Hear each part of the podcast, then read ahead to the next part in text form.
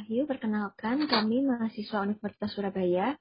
Nama saya Teresa dan teman saya Alma. Kami yang akan mewawancarai Bapak. Lalu ada teman saya Sofia dan Pilia yang akan merekam wawancara pada hari ini. Uh, sebelumnya, kami mengucapkan banyak terima kasih kepada Pak Wahyu karena sudah meluangkan waktu Bapak dan bersedia diwawancarai oleh kelompok kami. Sebelum kita melangkah lebih lanjut ke wawancara, kami mohon kiranya Bapak berkenan untuk memperkenalkan diri terlebih dahulu. Oke, uh, terima kasih sebelumnya untuk teman-teman. Uh, ya, perkenalkan nama saya Wahyu Eka. Saya di Wali Jatim berposisi di campaignernya untuk uh, mengelola beberapa pendekatan di media juga untuk kampanye dan memberikan semacam insight. Uh, ya baik, terima kasih Pak atas perkenalannya. Hmm. Uh, langsung saja kita masuk ke pertanyaan yang pertama ya Pak. Hmm. Uh, bagaimana sejarah terbentuknya organisasi Walhi Pak? Oke, okay, uh, kalau dalam secara sejarahnya dia berdiri tanggal 15 Oktober 1980. Nah, terbentuknya ini kan juga didorong oleh uh, situasi yang uh, sedang terjadi saat itu, terutama uh, dikatakan pembangunan yang uh, tidak berkelanjutan ataupun uh, meninggalkan jejak-jejak dampak-dampak lingkungan yang semakin masif. Karena kan tren saat itu kan tren pembangunan yang memang lebih masif kan. Nah, dari situlah uh, dikumpulkan satu situ untuk membahas soal ke depan Indonesia akan ngapain gitu kan.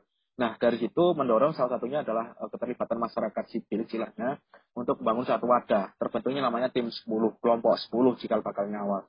Nah, kelompok 10 ini uh, ada dari akademisi, ada dari jurnalis, ada dari pecinta lingkungan, pencinta uh, fauna begitu yang jadi satu, bahkan mahasiswa, uh, mahasiswa pecinta alam, dan uh, beberapa mahasiswa lainnya juga uh, tergabung akhirnya sepakat tanggal 15 membentuk yang namanya uh, Wahana Lingkungan Hidup Indonesia. Nah, itu adalah salah satu uh, tujuan awalnya. Nah, langkah awal dari Wali ketika masuk di fase dia terbangun 8 bulan sampai sebulan lebih lebih lebih lunak ya, lebih soft secara gerakannya karena lebih banyak uh, pada pendidikan, memberikan wawasan dan lain-lainnya.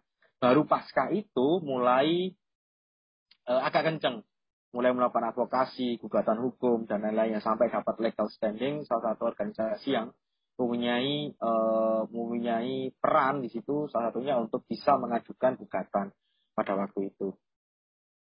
Uh, baik, sepertinya uh, Walhi ini juga sudah berdiri cukup lama begitu ya Pak hmm. Wahyu. Hmm. Uh, mungkin uh, lanjut ke pertanyaan yang kedua, uh, kegiatan apa saja yang sudah dilakukan oleh Walhi selama ini? Mungkin bisa cerita sedikit. Uh, melakukan beberapa kegiatan ya. Salah satunya adalah uh, pendidikan. Nah, pendidikan ini uh, menjadi salah satu tonggak yang memang turut kita kuatkan. Gitu. Salah satunya di komunitas dan juga di teman-teman mahasiswa begitu. Nah, kalau dalam lingkup teman-teman mahasiswa yang pernah dilakukan oleh wali sendiri, lebih kepada kita membangun namanya ada ada sekolah ekologi ataupun uh, kita mempelajari soal apa itu terkait ekologi, terkait situasi lingkungan, ataupun dikaitkan dengan wilayah masing-masing. Ada juga kelompok belajar ekologi yang kita membahas satu literatur, kita bahas, di situ kita bedah, kita kontekstualisasikan ataupun kaitkan cara terkini gitu dengan dengan konteks yang terjadi gitu.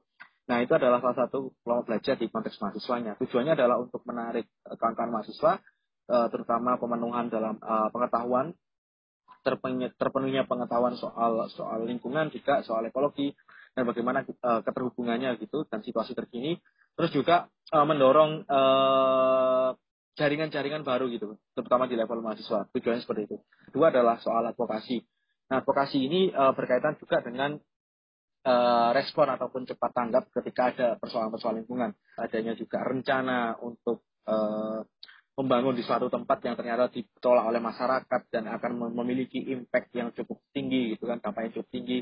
Nah itu kita lakukan advokasinya. Nah, advokasi ini cenderung lebih pada tadi juga ada pendidikannya juga kita melakukan kampanye kita juga melakukan uh, semacam desakan ke pemerintah bahkan sampai pada level uh, level hukum kita melakukan gugatan. Gugatan berbasis pada masyarakat ada uh, class action dan juga ada citizen lawsuit gitu Nah itu adalah salah satu yang yang kita dorong ya begitu. Eh, lalu apakah ada kesulitan-kesulitan yang dialami dalam menjalankan organisasi ini, Pak? Nah, kesulitan-kesulitan yang dialami tentu uh, kita berbicara soal situasinya. Nah, ini kan sebenarnya dinamis ya, ada naik dan ada turunnya soal kesulitan-kesulitannya. Pertama adalah tentu Jawa Timur uh, luas begitu, dia uh, antara Banyuwangi dan Pacitan cukup jauh. Kadang kita juga kalau respon cepat tanggap itu terbatas juga oleh uh, waktu dan juga jarak gitu kan. Nah, ini juga menjadi kendala. Salah satunya adalah jarak. Kedua adalah uh, sumber daya manusia juga meskipun kita berbasis anggota, ada anggota, tapi tidak semua wilayah ada anggotanya. Nah, terkadang di wilayah jaringan tersebut ada itu, tapi kadang naik turun juga. Artinya uh, inkonsisten lah. Uh, karena apa? Karena rata-rata kadang juga teman-teman muda, mahasiswa yang kadang satu tempat ketika belajar sudah pulang ke rumah saja begitu. Nah, ini juga menjadi kendala. Artinya uh, dinamika di dalam organisasi ini berputar dengan cepat kadang kita bertemu dengan satu orang tiba-tiba kita nggak ketemu lagi dan lain-lain. Nah persoalan jaringan inilah yang kadang juga turut menjadi hambatan. Karena apa? Karena wilayah yang cukup luas, terkadang kita juga butuh kawan yang memang dia uh, fokus di wilayahnya secara lokal gitu. Itu kendala kedua soal uh, dinamika di dalam organisasi, ya ini lebih ke SDM-nya. Uh, selanjutnya adalah di konteks uh, sumber dana. Nah, karena kita berbasis pada independen, istilahnya kita berbasis pada uh, dana publik begitu tentu tidak uh, konsisten juga dana publik itu kadang uh, benar-benar uh, kita mendapatkan untuk support uh, dukungan advokasi ataupun pendidikan kadang juga kita harus nyari Oke, lalu di Wali ini sendiri apa ada keinginan dan tujuan-tujuan yang belum tercapai gitu Pak? Hmm.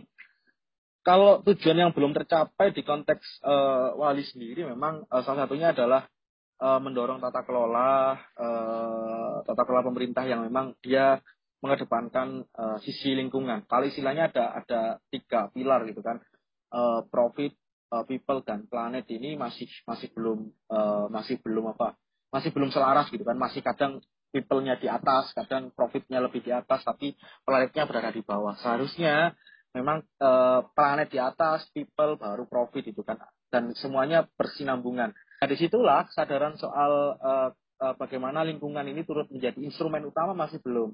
Nah, itu yang belum kita capai soal bagaimana kebijakan dan aturan yang memang lebih mengedepankan prinsip uh, keberlanjutan dan juga uh, prinsip untuk uh, tetap menjaga agar yang hari ini ini nggak sampai hilang di masa depan begitu. Lalu untuk keinginan yang sudah tercapai apakah ada Pak? Oke. Kalau dalam konteks keinginan yang sudah uh, tercapai ya, kalau yang tercapai ini paling tidak uh, kita bisa mendorong soal bagaimana uh, awareness ya, soal uh, soal ke kepedulian dan soal bagaimana mereka sadar soal uh, rasa sadar terkait apa yang terjadi di sekitarnya itu paling enggak itu juga sudah menjadi capaian yang mungkin uh, itu akan lebih enak ke depan ketika kita ingin mendorong satu hal yang memang ingin kita uh, rubah. Baik, dan mungkin ini pertanyaan terakhir kita untuk hari ini ya Pak. Apa hmm. yang bisa membuat organisasi Wali ini bisa terus berjalan? Uh, yang membuat uh, Wali terus berjalan sampai saat ini mungkin adalah keyakinan soal pengamalan dari nilai-nilai. Artinya uh, masih banyak orang-orang baik. Nah itu yang mungkin masih buat uh, bertahan. Baik, ya mungkin segitu dulu ya Bapak untuk hmm. wawancara kita pada hari ini. Sekali lagi kami semua mengucapkan terima kasih banyak. Bapak sudah meluangkan waktu untuk kami wawancarai. Kami juga mohon maaf bila tadi saat proses wawancara ada kata-kata yang tidak berkenan. Ya, sekali lagi terima kasih Bapak. Sukses terus buat Walhi dan juga Bapak. Ya, terima kasih. sama-sama.